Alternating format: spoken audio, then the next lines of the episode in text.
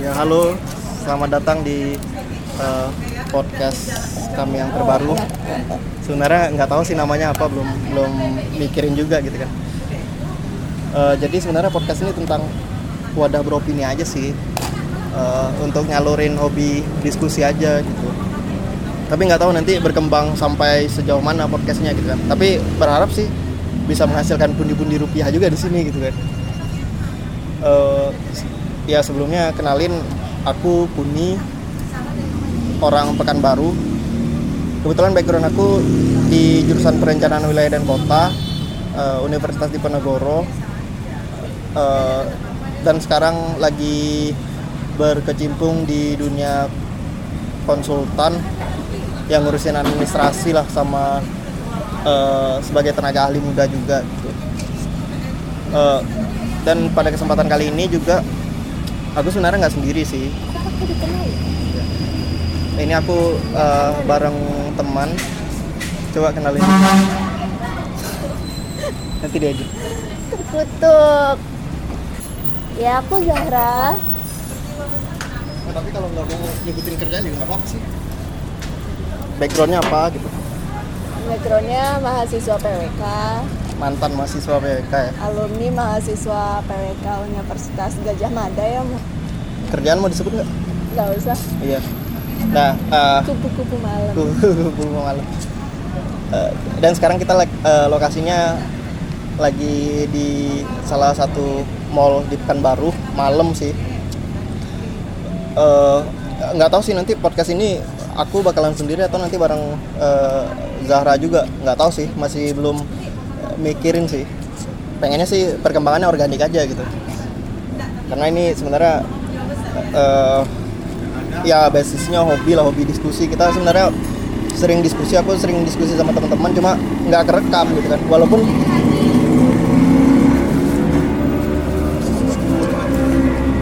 walaupun kadang nggak berfaedah tapi kadang banyak juga sih yang menurut aku berisi gitu kan. Uh, dan selain itu juga ini jadi ajang buat uh, buat memperdalam ilmu juga sih. Kadang kan kalau misalnya kita baca buku terus kita nggak diskusiin ya udah hilang gitu aja gitu. Nah inilah wadahnya. Uh, mungkin untuk perkenalan cukup sekian. Dan pada kesempatan kali ini kita pengen diskusi masalah masalah uh, yang benar-benar kita rasakan saat ini uh, khususnya di Pekanbaru uh, yaitu masalah kabut asap uh, di khususnya di kota Pekanbaru karena yang kita rasakan di kota Pekanbaru gitu. Tapi sebenarnya kalau di berita sih bisa uh, ada beberapa ada beberapa hari yang uh, daerah lain tuh kabutnya lebih tebal daripada Pekanbaru. Tapi mungkin kalau misalnya uh, kita ada kesempatan buat diskusi sama orang-orang yang tinggal di sana nantinya ya mungkin nanti akan dibuat gitu. Uh, oh ya sama nanti isinya sebenarnya lebih ke opini-opini kita aja gitu. Jadi kalau misalnya uh, ya kita juga masih banyak yang kurang sih ilmunya gitu kan. Kita nggak nggak nggak master banget di bidang ini gitu. Nah untuk mulai diskusinya pembukaannya sih karena beberapa minggu belakangan ini kita aku sih ngerasain ya sama Zara juga ngerasain gimana sih kondisi kota Pekanbaru gitu kan? Uh, karena banyak juga sih uh, bercandaan-bercandaan yang bilang sebenarnya kota Pekanbaru ini uh, apa sih yang di Naruto itu yang desa kabut desa kabut gitu gitu kan. Karena pas di foto memang kelihatan kabutnya gitu kan. Dan jarak pandang itu emang kerasa banget berkurangnya. Oh jadi penerbangan pagi itu udah di cancel semua loh iya kuatin dikit suara untuk ya yeah, di, di cancel. Mulai kapan sih? Kurang tahu mulai kapan tapi tadi aku dikabarin sama orang itu. Ada dandim gitu kan datang. Oh gitu. Mandan distrik militer itu. Hmm. bilang kalau sama Lanut sama orang angkasa pura yang pagi udah mulai di offin. Iya iya, iya. soalnya emang gak kelihatan sama sekali jarak pandangnya. Gitu ya. Nah awal diskusi ini sih aku pengen uh, pertama arahnya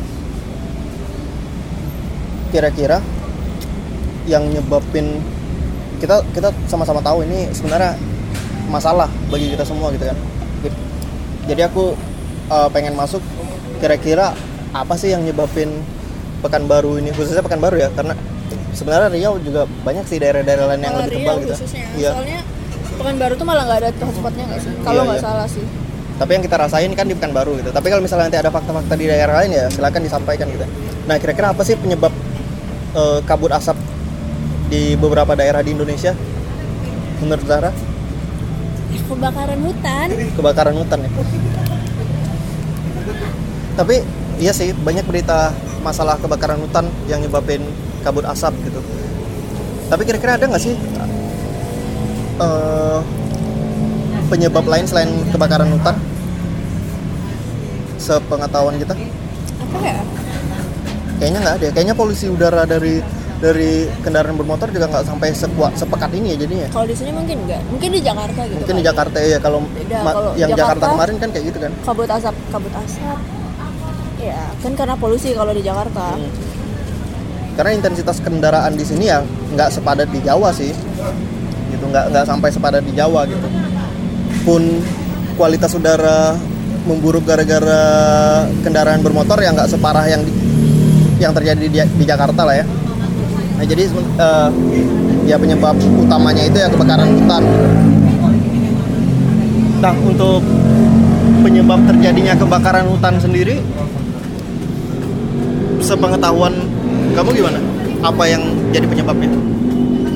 karena dibakar kayaknya banyak expose tuh karena dibakar gak sih maksudnya kalau orang ngomongin kebakaran hutan tuh pasti mikirnya dibakar sama perusahaan buat ngebuka lahan kayak gitu Iya sih.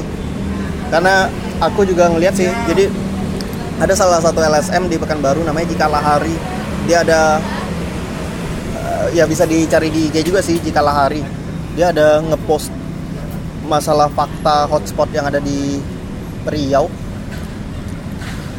Jadi ya banyak titik-titiknya itu yang berada di eh, lahan punya beberapa perusahaan kayak gitu. Jadi sebenarnya banyak juga sih desas-desus eh, yang menyebabkan kebakaran ini sebenarnya dibuat sama manusia gitu. Tapi ada juga ada juga kan kemungkinan eh, terjadi secara alami gitu. Untuk penyebabnya sendiri kan kita dengar itu kebakaran hutan. Hutan yang gimana sih yang kebakar gitu? Sebenarnya banyak ya jenis hutan ya. kayaknya kalau misalnya kabut asap biasanya kan nyarangnya tuh kalau nggak daerah Riau, Jambi kayak gitu-gitu kan, Sumatera gitu pokoknya itu Kalimantan nih. Nah eh, kebanyakan daerah situ tuh tuh ya emang daerah lahan gambut gitu yang kebakar. Lahan Karena gambut. kan emang lebih mudah terbakar kan, Oh gitu. karena dia organosol jenis tanahnya. Apa? Organosol. Kamu nggak belajar jenis tanah? Aku lupa eh, kalau masalah itu nantilah di searching. Jadi yang, yang kebanyakan terbakar tuh lahan gambut ya. Sama di Pekanbaru ini sebenarnya lahan-lahan yang terindikasi gambut banyak kan sebenarnya. Kalau misalnya di Indonesia justru lahan gambut paling gede itu di Papua. Di Papua ya. Jadi Indonesia tuh katanya perkiraannya punya sekitar 22 juta hektar lahan gambut itu terbesar Hmm. kedua di dunia. Oh gitu. Nomor satunya Brazil, Nomor satu berhasil gitu. ya. Nah, nomor duanya Indonesia. Nah yang paling gede itu di Papua, habis itu Kalimantan Tengah atau ya. Terus yang ketiga itu Riau. Jadi Riau itu paling gede di Sumatera. Hmm, paling gede di Sumatera. Iya. Kalau di Pekanbaru sendiri Pekanbaru tuh dikit sih. dikit ya. Oke. Pekanbaru itu lahan gambutnya cuma sekitar 4.000 hektar. Kalau Riau itu gambut lindungnya 2,2 juta hektar. Iya iya. Terus sepengetahuan aku juga untuk gambut ini sendiri dia punya kriteria kan yang termaksud gambut lindung gitu kan. Gambut lindung itu berarti kan yang di yang punya kedalaman lebih dari 3 meter kan. Tergantung kita ngomongnya pakai sumber mana. Oh gitu. Biasanya kalau dari BRG kan mereka punya BRG itu apa sih? Badan Restorasi Gambut. Badan Restorasi Gambut. Jadi kalau BRG kan mereka punya itu kan eh, neliti tentang kawasan hidrologis gambut Ah. KHG. Nah KHG itu nanti di dalamnya mereka bagi dua. Ada gambut lindung Terus sama gambut budidaya. Nah, terus juga nanti ada keterangan kubah gambutnya atau bukan kubah gambut itu ya emang dom yang dia tebel banget itu kan kalau dari BRG habis itu nanti ada lagi dari Kementerian Kehutanan. LHK mereka ngeluarin peta indikatif buat penundaan pemberian izin peta pipip Pipip itu apa? peta indikatif bla bla bla bla Pokoknya tentang- penundaan pemberian izin baru Oh, pokoknya peta tentang indikatif penundaan pemberian izin baru Pipip. tentang penundaan pemberian izin ya. Ya, dalamnya itu nanti nggak cuma gambut sih, kalau di peta pipip ada hutan juga. Hmm. Jadi kayak hutan primer yang nggak boleh ngeluarin izin di situ. Iya. Nah, kalau peta pipip nanti beda lagi mereka Hmm. Itunya eh, nelitinya, delineasinya juga beda juga. Iya iya iya. iya. Tuh, habis itu nanti ada lagi peta dari Badan Penelitian yang di bawah Kementerian Pertanian. Hmm. Jadi ada tiga ya? Kalau aku nggak salah sih ada tiga atau ada empat gitu. Yang satu tuh yang udah lama banget, tua banget itu. Oh gitu ya. Eh tapi dari tiga sumber itu sebenarnya lahan-lahannya beda-beda kan? Apa cenderung sama ya? Ada yang sama ada yang enggak. Jadi kalau misalnya di eh, peta pipip sama peta KHG yang dikeluarin BRG mereka kan skalanya satu banding 250 ribu. Jadi lebih gede terus sifatnya masih indikatif. Indikatif ya. Indikatif tuh berarti bisa iya bisa enggak nantinya gitu ya kan? bisa ya bisa enggak. Gitu kalau misalnya yang dikeluarin sama Kementerian Pertanian dia udah satu banding 50 ribu kalau nggak salah jadi sifatnya udah semi detail walaupun kayaknya di lapangan masih ada yang meleset sih. Iya. iya. Yang paling parah melesetnya apa? ada yang dia bukit tapi katanya gambut gitu. Oh, gitu. Iya. Jadi Seharusnya bu- seharusnya gambut tuh biasanya rawa kan? rawa. Jadi dia bukit keras ditanamin singkong gitu sama orang, tanah liat gitu bawahnya aluvial. Tapi ternyata di petanya tulisannya gambut. Oh gitu ya. Gambut dalam lagi, gambut 3 meter lebih gitu. Oh gitu. Lindung nggak bo- nggak bisa nggak boleh Iya. digunain apa-apa ya? Boleh. Tapi eh ya mungkin ini agak melenceng sih, tapi nanti eh, dibalikin lagi ke masalah kabut asap. Menarik sih masalah seputar gambut ini. Eh, tapi lahan yang terindikasi gambut itu banyak gak sih yang dimiliki warga, terutama gambut-gambut lindung gitu, Jadi- sampai SAM gitu. Eh, SAM, IMB, eh, eh bener SAM. SAM. Jadi ada jadi harusnya kan kalau peta yang pipit tadi indikatif eh, penundaan pemberian izin, Izin. baru tadi itu kan udah revisi berkali-kali. Terakhir itu tahun lalu katanya sih enam bulan sekali ya kalau aku nggak salah ingat. Nah terakhir tahun lalu itu bulan 12 2018 mereka ngeluarin lagi SK-nya 8599. Nah di situ eh, revisi ke-15 itu kan dia bilang bisa dikecualikan maksudnya dikecualikan berarti izinnya bisa nggak ditunda Hmm. kalau misalnya udah ada alasannya alasannya itu kepemilikan tanah surat Iya, tanahnya iya. sebelum 2011 Hmm. dan sebenarnya udah banyak Dan itu biasa biasanya apa tindakan dari pemerintah pemutihan atau gimana? kalau misalnya dia sebelum 2011 kalau kata SK-nya sih harusnya udah bisa pemutihan Oh gitu. Pemutihan tuh maksudnya ya udah dibiarin aja gitu kan? Ya di, dikeluarkan diekskludkan dari lahan gambutnya tapi kalau misalnya belum ada ya wajib jadi kawasan lindung kan gambut maksudnya kawasan lindung Iya iya iya. kawasan perlindungan terhadap kawasan bawahannya Iya iya. kalau di Polarwa Hmm. Eh, balik lagi nih ke masalah penyebab kebakaran hutan. Tadi kan eh, dari diskusi kita kebanyakan yang terjadi eh, muncul titik apinya itu di kawasan gambut. Nah itu di gambut lindung apa gambut yang budidaya ya? Eh, kalau setahu sih itu tergantung gimana kadar air di gambutnya. Gambut itu kan dia butuh banyak air kan. Hmm. Jadi sebenarnya gambut itu tuh salah satu fungsinya itu buat eh kalau misalnya dia di pinggiran di area pesisir, dia tuh nahan ekstrusi air laut, air asin ke area-area pertanian, pertanian kayak gitu. Nah kalau misalnya di area yang non pesisir, dia kan sebagai cadangan air kan, walaupun airnya sebenarnya asam kalau gambut. Hmm. Nah, jadi ke terbakar atau enggaknya tuh lebih ke sebanyak apa kadar air di gambutnya. Iya, Gambut iya, kan butuh air banyak gitu loh. Iya, iya. Tapi Biar kan dia- secara ya secara logika nih, gambut itu kan banyak kandungan airnya. Tapi kenapa yang banyak kebakar tuh malah gambut? Logikanya gimana menurut? Karena kemarau. Karena kemarau. Iya. Terus Jadi kan kalau misalnya kemarau eh, gimana ya maksudnya kan kita kan juga tahu kan kalau sekarang tuh kayak kondisi sungai itu makin lama makin kecil kan. Hmm. Coba kota-kota mana sih yang sungainya nggak ngecil?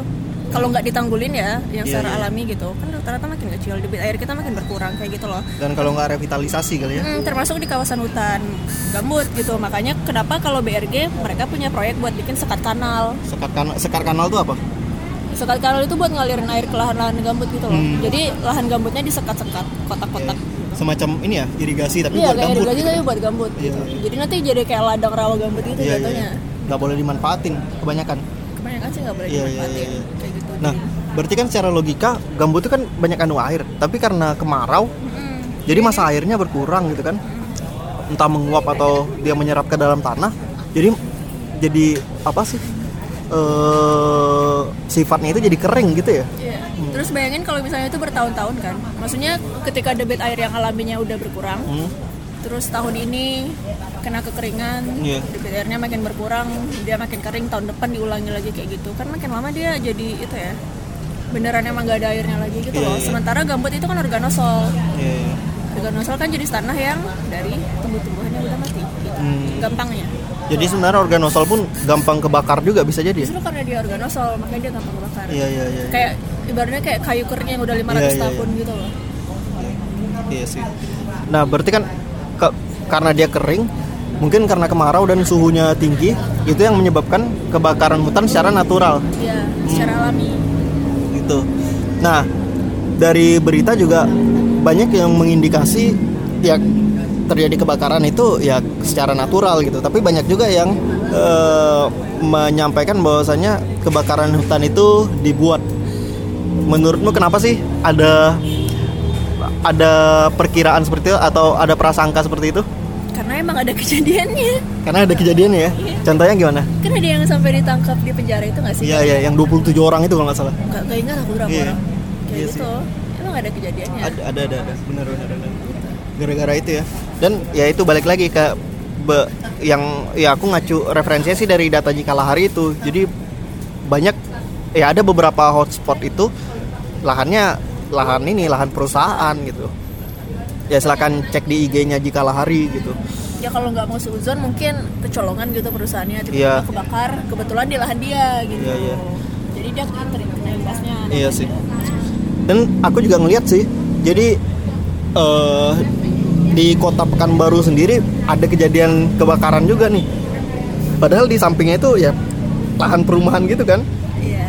Tapi ya kebakaran di sampingnya hutannya gitu kan. Nah itu ya kalau suuzonnya kita sih ya itu dibakar gitu kan biar biar lahannya bisa dimanfaatin gitu. Tapi kalau misalnya lahan gambut nih, gambut lindung kebakar nih, tanah organosolnya kan kebakar nih. Kira-kira kira-kira secara teknis bisa dibudidayakan nggak sih? Harusnya sih bisa ya. Cuma butuh waktu lama gitu loh. Eh, Jadi kan kadar, karena kebakar lahan Tapi kan organosolnya rusak kan. organosol itu asam ya atau basah? Asam. asam tapi bisa ditanam-tanam gitu kan kalau organ bisa lah ya Iya, bisa ditanam. Kalau kalau ikan bisa sih. Jadi biasanya gambut itu dimanfaatin orang sekalian buat perikanan. Tambak Jadi gitu. sambil sambil bikin sekat. eh tambak tuh yang di laut apa gimana kolam kolam, lah ya biar aman ya. Jadi sambil bikin sekat sambil itu budidaya ikan. Tapi ikannya khusus soalnya kan emang airnya jadi cenderung asam asam iya iya banget. iya iya iya iya kayaknya ikan-ikan sapu-sapu enggak ya iya cupang ya soalnya sapu-sapu asem kan kelihatannya Mana? iya lo dia kan jilat-jilat akuarium. Mana ada jilat-jilat? Eh, jadi ya kita nggak tahu sih nanti eh, kalau gambut lindung kebakar sampai ke organosolnya sa- sampai ke tanah itu bisa dimanfaatin apa aja gitu kan. Cuma banyak kejadian kayak gitu gitu. Dan contoh konkretnya itu ya itu aku pernah nemuin ada kebakaran di sampingnya itu perumahan gitu kan. Eh, prasangka aku sih itu bisa prasangka buruk sih. Itu bisa memperlebar lahannya kan memperlebar pemanfaatan lahannya gitu. Itu sih. Nah itu kan penyebab kebakaran hutan tuh. Eh ini kan udah beberapa minggu ya Bulan. ter- sampai bulan ya eh, terjadi terjadi kabut asap yang paling pekat itu di waktu yang mana sih pagi siang sore atau malam Pagi sih biasanya. pagi biasanya soalnya aku jarang keluar pagi, gitu Jarang pagi. pengangguran iya iya iya iya. Iya mungkin karena pagi kan emang lebih lembab gitu ya partikelnya jadi lebih jatuh. nah itu aku nggak ngerti yang itu tuh nggak nggak nggak bisa melogikakan iya maksudnya Takut sama salah. kayak kenapa kalau pagi kan banyak embunnya. Iya iya. Karena dia lebih lembab jadi partikelnya lebih jatuh. Gitu ya? Gitu. Iya sampai pekat banget. Sampai sampai banyak yang mengkampanyekan kalau masker yang lapis satu itu yang biasa digunain di eh yang digunain yang dibeli ya di Indomaret atau apa itu udah nggak nggak nggak bisa ngefilter lagi gitu kan. Udah udah nggak kuat ngefilter gitu kan. Yang jualan masker. Iya. Sebenarnya tuh bisa dibisnisin sih masker NP306. Wih, keren kayak apa sih yang film Chernobyl Chernobyl, Chernobyl. Tapi keren juga sih itu bisa jadi bahan kampanye juga. Bayangin tapi bayangin warga pekan masyarakat Pekanbaru kan keluar pakai itu semua gitu kan. Terus di videoin gitu. Serem kan? Jadi serem gitu. Oh iya sama ini sih. eh, jadi pemerintah pun aku kira udah banyak sih upayanya gitu kan. Eh, pertama hampir setiap hari itu sering lewat helikopter yang angkut air. Iya water bomber buat madamin api kayaknya terus eh, mereka juga udah bentuk tim ini sih tim tim penjaga gitu kan yang buat patroli gitu. Aku lupa sih namanya apa gitu. Upayanya sih udah banyak gitu. Cuma ya yang paling prasangka aku yang paling buruk ya itu eh, karena adanya kepentingan tapi kenapa tahun kemarin nggak kayak gitu? Nah itu aku nggak ngerti. Nggak ngerti aku. Ya itu karena ada kepentingan ini kan orang-orang buat manfaatin lahan itu. Berarti tahun lalu orang-orang nggak ada yang manfaatin lahan? Nah itu aku nggak ngerti itu kenapa ada masa-masanya. Mungkin nah itu aku nggak itu masih ya mungkin mungkin aja sih aku juga nggak bisa mastiin juga sih kenapa tahun lalu? Tapi tahun lalu nggak? Emang nggak ada ya? nggak ada ya? Tahun sebelumnya ada? Tahun sebelumnya lagi? Iya iya. Iya tahun lalu nggak ada sih. Aku dari Pekanbaru soalnya. Iya iya iya nah terus untuk dampaknya sendiri kan udah hampir sebulan ya? Sebulan lebih malah. Dampak eh, kabut asap di terutama di Pekanbaru apa sih yang kita rasain? Sekolah libur Iya pertama anak sekolah udah diliburin dan udah ada berita. Jadi sebelum libur itu udah ada berita anak-anak sekolah yang pingsan karena ispa kan. Eh, itu pertama dampak buruknya kan dari segi kesehatan ya. Eh, banyak yang kena penyakit pernafasan gitu. Ya inilah eh, masalah kesehatan lah. Itu udah banyak. Gitu. Dan aku pribadi sih ngerasain karena aku pakai motor kan. Kalau terpapar asap kayaknya 10 atau 15 menit itu mata udah kerasa perih. Tapi aku belum ngerasain ini sih dampak dari pernafasannya. Walaupun karena aku eh, walaupun aku juga nggak pernah pakai masker. Tapi nggak tahu deh ke depannya gimana selain ISPA sama mata perih dan masalah pernapasan lainnya apalagi kira-kira dari segi kesehatan dampaknya katanya bisa micu kan- kanker juga ya jangka, pang- eh, jangka panjang iya katanya. Mungkin kalau 10 tahun kena asap mulu kanker. Kanker ya. Serem juga sih. Nah terus kalau selain dari segi kesehatan dari segi apa lagi nih? Damp- mobilisasi ya.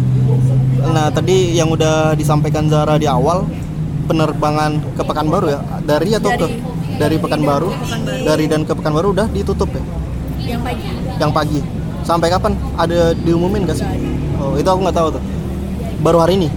Enggak sih udah berapa hari. Udah berapa? Sekarang tanggal berapa sih? 12 12 September. Hmm.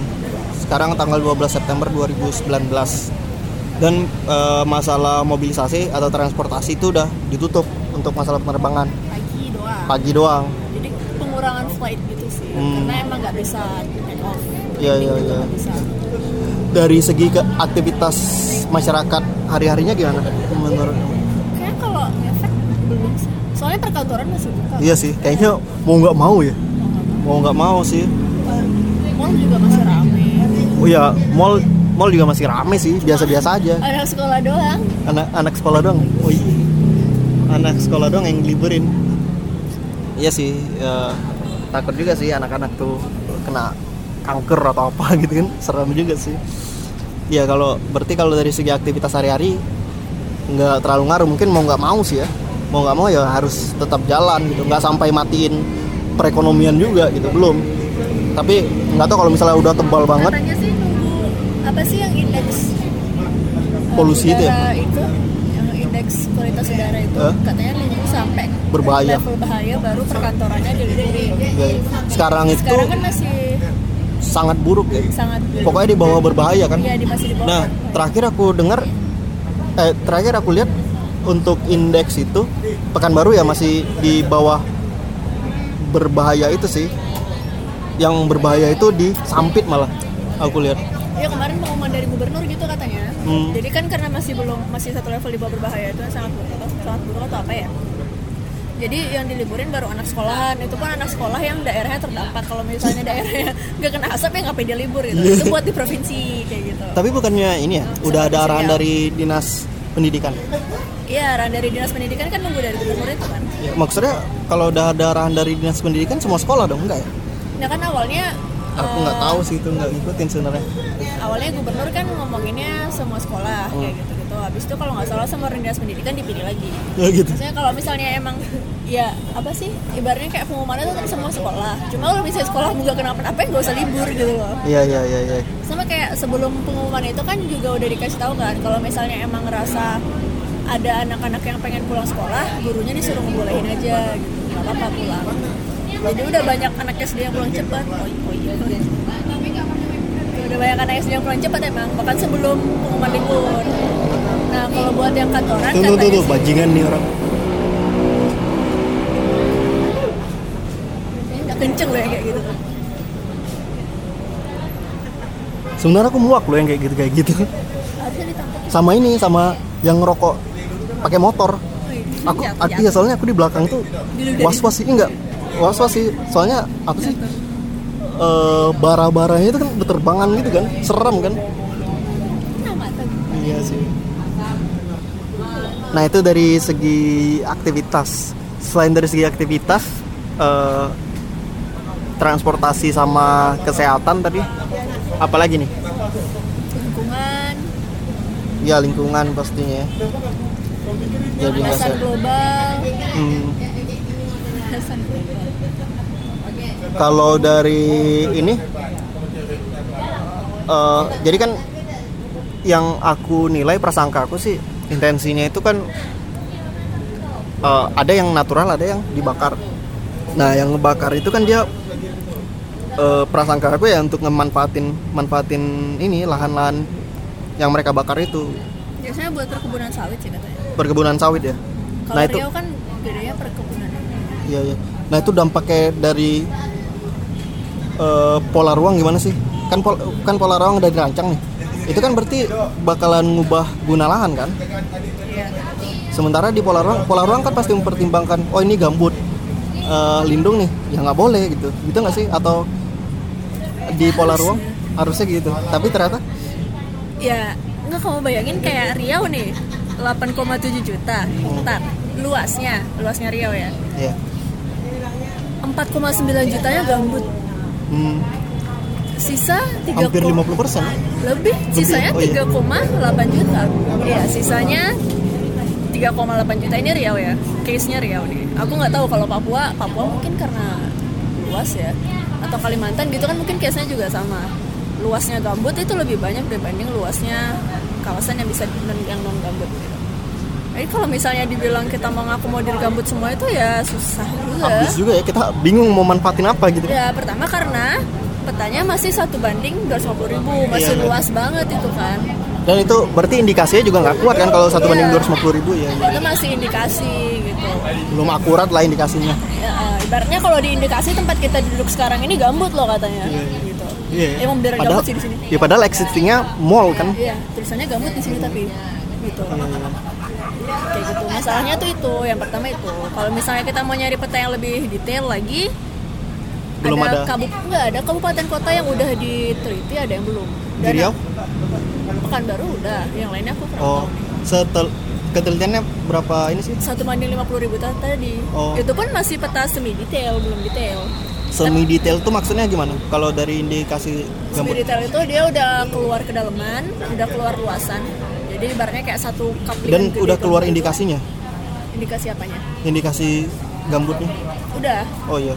udah Tapi dari dua pertimbangan itu aja. Eh, ada informasi luas sama kedalaman dong. jenisnya udah ada Oh. organosol fibrik kah organosol apakah kayak gitu udah ada terus habis itu keterangan fungsi dan segala macam kayak gitu udah ada Berarti yang semi detail ini sebenarnya udah bisa dimanfaatin juga kan? Buat Udah. jadi pertimbangan nyusun pola ruang gitu. ya cuma karena dia dari penelitian balai biasanya nanti dari Balai apa? apa ya namanya apa Eh, apa eh, maksudnya di tingkat kementerian? kementerian, Oh, yang kementerian. dari Kementerian Pertanian itu Oh iya iya. Oh iya. Kementerian Pertanian kan kalau BRG nanti asosiasinya sama KLHK ya kalau nggak Iya salah iya iya. Ya ya, udahlah tuh. Badan Penelitian Pengembangan Pertanian Kementerian Pertanian Hmm, iya iya. Jadi habis mereka ngeluarin peta, biasanya petanya nanti diadopsi di peta yang penundaan pemberian izin PIP Iya, itu. PPIP. PIP yang. PIP PIP PIP, oh. PIP PIP PIP gitu. Peta PIP nanti Terus? pe- peta peta peta peta PIP yang revisi sekian harusnya ngadopsi hasil penelitian itu. Hmm, Tiap iya. revisi harusnya diupdate harus. Dan itu jadi balik lagi dan itu jadi pertimbangan pola ruang. Harusnya Tapi enggak. ya kalau misalnya untuk kawasan yang 50 sekian 60 persennya gambut gimana sih? Iya sih. Masa 60 persennya gambut terus dia cuma punya 40 persen buat Iya. permukiman. Sementara gambutnya itu masih indikatif. Eh, berarti kalau misalnya aku simpulin eh itu dipertimbangkan tapi dimaklumin kali ya. Gitu nggak sih? Sebenarnya kalau dimaklumi enggak juga, Nggak susah juga. juga buat Susah dimaklumi. juga. Jadi kalau misalnya kita ngajuin Tapi sebenarnya dimasukin apa enggak? dimasuk ya? Iya kan dimasukin tapi kan enggak semuanya. Jadi kalau di RT RW itu masuk kawasan lindung gambut, Iya. kawasan bergambut. Kawasan perlindungan terhadap kawasan bawahan ya, maksudnya kawasan lindung. Nah, itu tetap dimasukin dengan berbagai pertimbangan tadi kan, Hmm. dengan dasar-dasar kayak pres, perpres, impres, sumber mana mana mana segala macam. Iya, iya, Sumber yang macam-macam itu yang hasilnya juga macam-macam jadinya kan. Iya iya iya. Nah. Nah, iya iya. Berarti Nah, itu ngaruh nggak sih? Jadi kan masalah dibakar nih, gambut dibakar atau hutan secara umum mungkin dibakar gitu kan. Nah, karena dibakar itu kan berarti orang berusaha untuk membudidayakan itu kan. Nah, itu kan ada perubahan guna lahan yang bisa jadi nggak sesuai sama pola ruang. Itu jadi masalah nggak sih? Menurut Jadi masalah. jadi masalah. ya? makanya ketika eh, harusnya sih ketika masukin peta gambut eh, sayangnya kan penelitian oleh daerah itu setauku belum diakomodir sama kementerian maksudnya kalaupun misalnya daerah ngeluarin duit triliunan buat meneliti lahan gambut selama itu bukan dikeluarin sama yang kementerian BRG dan lain-lain itu yang mereka akui itu itu nggak bisa dipakai juga Iya iya iya. gitu. jadi plottingan di dalam polanya itu kita juga susah Hmm. Tuh, jadi kalaupun misalnya itu berubah, ibaratnya kayak ini aja, misalnya yang udah mall dan ternyata tanahnya non gambut ini itu mau dibikin jadi non gambut juga kita nggak bisa. Iya sih, enggak. Dibongkar pun rugi juga ya. Heeh. rugi juga. Bisa, kalau nggak salah sih bisa, nggak mengikuti peta yang ada. Maksudnya menyesuaikan dengan peta yang ada. Jadi kalau nggak salah sih ada batasan kayak minimal 30% dari apa yang dimasukin di dalam PIP. Oh iya.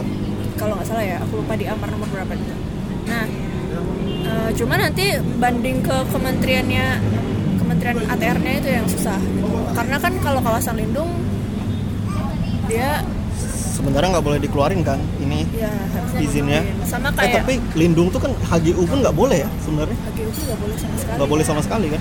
Iya iya iya. Karena lindung nggak boleh. Iya iya iya. Nah itu kan bisa jadi masalah tuh dari segi tata ruang. Khususnya tadi dari apa sih realisasi pola ruangnya itu gitu kan. Karena kan ada bisa jadi ada perubahan. Jadi kalau misalnya itu gambut lindung dibakar, otomatis orang kalau ngebakar itu dia mau dapat keuntungannya kan pasti dimanfaatin gitu kan. Iya. Jadi budidaya. harusnya sih orangnya bisa dipermasalahkan karena pelanggar tata ruang Hmm. Iya iya iya iya iya. kalau misalnya dia nggak budidaya dia maksudnya kan dia double gitu masalahnya karena satu ngebakar Satu satu Ngelanggar ini. ngelanggar tata ruang kalau misalnya di situ udah ditetapkan sebagai lindung dan dia belum punya surat kepemilikan ya iya iya. Eh tapi aku ini agak OT sih. Eh tapi di RT RW itu ada ini nggak sih pasal yang pasal semacam pasal hukuman gitu nggak sih? Misalnya kita ngelanggar nih atau di luar RT RW dia ada nggak sih misalnya ada orang dia manfaat dia manfaatin kawasan lindung gitu. Kalau aku nggak salah ada deh. Kan nanti ada itu kan indikasi program terus ada peraturan nah itu dikeluarin dari segi peraturan. oh gitu. dari da- ya dari insentif di- disinsentif larangan gitu. Cuma aku nggak tahu apakah nyampe ke hukumannya iya. cuma sampai insentif sama disinsentif aja ya. Iya sih. Karena ini sih dulu sempet dosen aku tapi aku lupa sih siapa dosen aku juga ngangkat masalah itu gitu jadi eh, ide dia adalah kenapa nggak ada polisi tata ruang ada kalau sekarang oh udah udah ada polisi tata ruang itu Kapan ada. sih itu? sebenarnya bukan polisi tata ruang sih ibaratnya kayak eh, dari pihak dinas di daerahnya yang terkait ya yang terkait sama si tata ruangnya itu ada PNS-nya ditunjuk buat jadi semacam ya polisi Oh. tata ruangnya gitu itu lintas dinas gitu nggak sih lintas SKPD gitu Kalau nggak salah sih kerja sama sama kepolisian sih emang. oh iya Cuma aku nggak tahu maksudnya hukumannya itu dituangkan di mana gitu. Hmm. Apakah nanti ada eh, keputusan dari wali kota kayak gitu, ada perda perwaku kayak gitu atau satu paket sama si RT RW. Kan Iya, RT iya. RW nanti ada perda dan macam-macamnya. Apakah Iya di sih. situ atau ada tersendiri kayak Iya sih. Karena menurut aku juga untuk tata ruang sendiri kita nggak bisa saklek sih ya. Maksudnya salah satu contohnya tadi yang masalah tadi misalnya kita udah indikasi gambut nih dan eh, sebelum tahun disahkannya peraturan itu atau berita itu udah ada yang ini udah ada yang manfaatin. Itu kan bisa dilakukan pemutihan gitu kan. Jadi kan sebenarnya nggak saklek banget. Ada yang saklek, tapi kan nggak nggak semuanya kan? Hutan, Oh, hutan juga. Hutan kalau misalnya hutan kan ada SK dari Kementerian Kehutanan. tapi kalau misalnya itu udah jadi perumahan nih tapi belum ditetapin sebagai ini hutan. Hutan lindung misalnya. Hutan itu kalau hutan ya pemutihan Kalau? bisa apabila dia fasilitas publik, maksudnya kayak jalan infrastruktur itu atau hutan adat Hmm. tapi ada nggak sih kejadian adat. dia belum ditentuin nih ini sebagai hutan tapi orang udah ini udah Nah, rumah bisa, rumah bisa kebun nggak bisa, rumah bisa malah rumah bisa, permukiman, rumah warga. nah itu kan berarti kan masalahnya kita nggak bisa saklek banget kan sebenarnya sama eh, tata ruang ini. Susah sih kompleks ya karena eh, lintas dimensi Kayak juga sih. misalnya dia udah ada, emang nggak bisa saklek. Hmm, Maksudnya, kepentingan juga banyak kan. Maksudnya stakeholdernya juga banyak pastinya. Iya, maksudnya kalau misalnya dia emang udah ada, apalagi rumah ya, karena rumah kan punya warga nih, dia udah ada, eh, ibaratnya tuh standarnya itu kalau buat di RT RW itu punya surat tanah, rumahnya ada nggak ada suratnya nggak bisa, nggak bisa ya? Iya, iya, iya. Kecuali kayak di apa ya, ibaratnya kayak di kawasan hutan itu tadi bisa ada pemutihannya buat ngurus izinnya gitu. Tapi kalau misalnya soalnya ada kasus bukan di kehutanan di KKOP. tapi gimana kawasan keselamatan operasi penerbangan.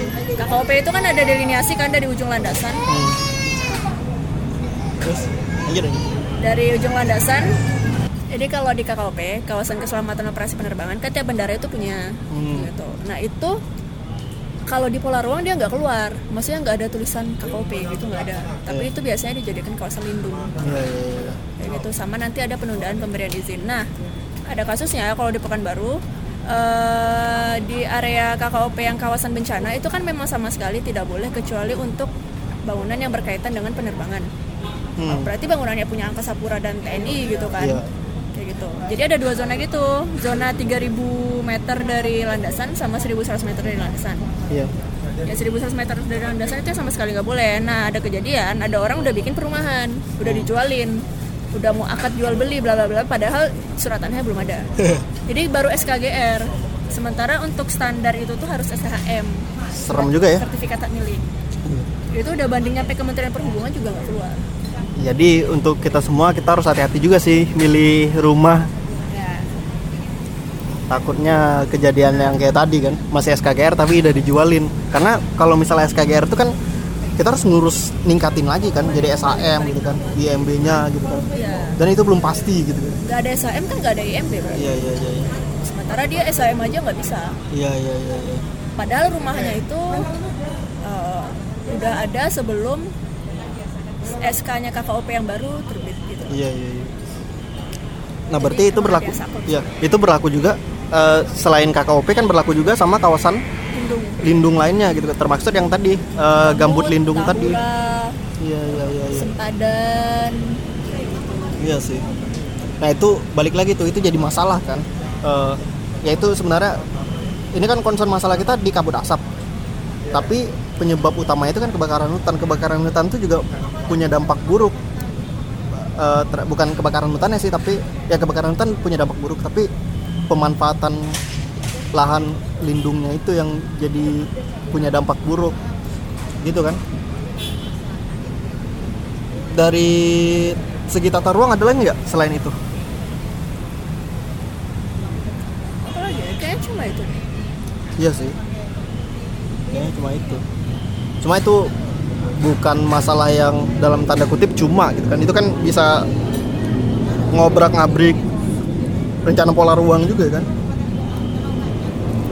Eh, tapi kalau misalnya rencananya udah diperdakan terus dia ngubah rencananya tetap bakalan kayak gitu Iya ya. kecuali ada review Ada iya, iya. tapi review kan Kecuali ada ini intervensi masyarakat demo misalnya gitu. Tapi nggak ya kan bandingnya ke kementerian Iya sih, nggak tahu ya itu, itu nanti arahnya nggak tahu sih. Bisa jadi bisa jadi pas revisi itu jadi bahan pertimbangan bisa jadi juga enggak gitu. Iya iya iya. Nah eh, kalau dari segi tata ruang sih itu emang yang jadi masalah. Mungkin orang awam nggak jadikan itu masalah kali ya. Cuma kita sebagai anak plano, aku kira itu jadi hal yang menarik juga buat kita gitu. Dan itu bisa menjadi isu yang harus kita perhatikan juga. Sebenarnya nggak sih nggak hanya ini ya nggak hanya manfaatin gambut lindung aja ya tapi banyak juga kan eh, kawasan-kawasan lindung yang harusnya nggak bisa nggak nggak kita manfaatin tapi dimanfaatin kayak gitu kan. Bahkan secara ilegal gitu. Cuma gara-gara dia pengen manfaatin gambut ini dia ngebakar jadi masalahnya ada kabut gitu masalah sampai masalah kesehatan gitu. Dan ini jadi kekhawatiran kita juga sih terutama bagi kita sebagai warga Riau masyarakat Riau. Masyarakat yang lahannya sering bakar iya masyarakatnya Kalimantan sering ngerasain kabut asap hampir tiap tahun ya walaupun tahun lalu enggak kayaknya ya. Kayak ada berapa di Pekanbaru enggak sih tapi nggak tahu di daerah lain gitu tapi tahun sebelumnya kalau nggak salah iya pokoknya lebih dari setahun pastinya. Dari dulu kayaknya waktu tahun 2014 atau 2015 sudah ada kejadian gini kan kejadian eh, kabut asap gitu kan. Eh, itu kan banyak dampak buruknya nih eh, nggak hanya kabut asap sih tapi kebakaran hutan eh, dan eh, pemanfaatan lahan gambut lindung. Kira-kira menurutmu solusi yang bisa kita tawarin apa sih preventif apa kalau dari preventif apa nih BRG yang sekat kanal itu bagus sih maksudku kan ya kayak jadi walaupun kemarau dia, tetap, basah. basah. Jadi seenggaknya mengurangi resiko dia terbakar secara alami ya. Hmm, Itu yang kedua ya pastiin daerah-daerah di sekitar gambut itu nggak banyak nyerap air dari gambutnya. hmm, Gitu. Maksudnya kalau gambut sampingnya apartemen 70 tingkat ya habis juga airnya. Kalau misalnya dia ngambil daerah tanah dalam ya aquifer gitu. iya.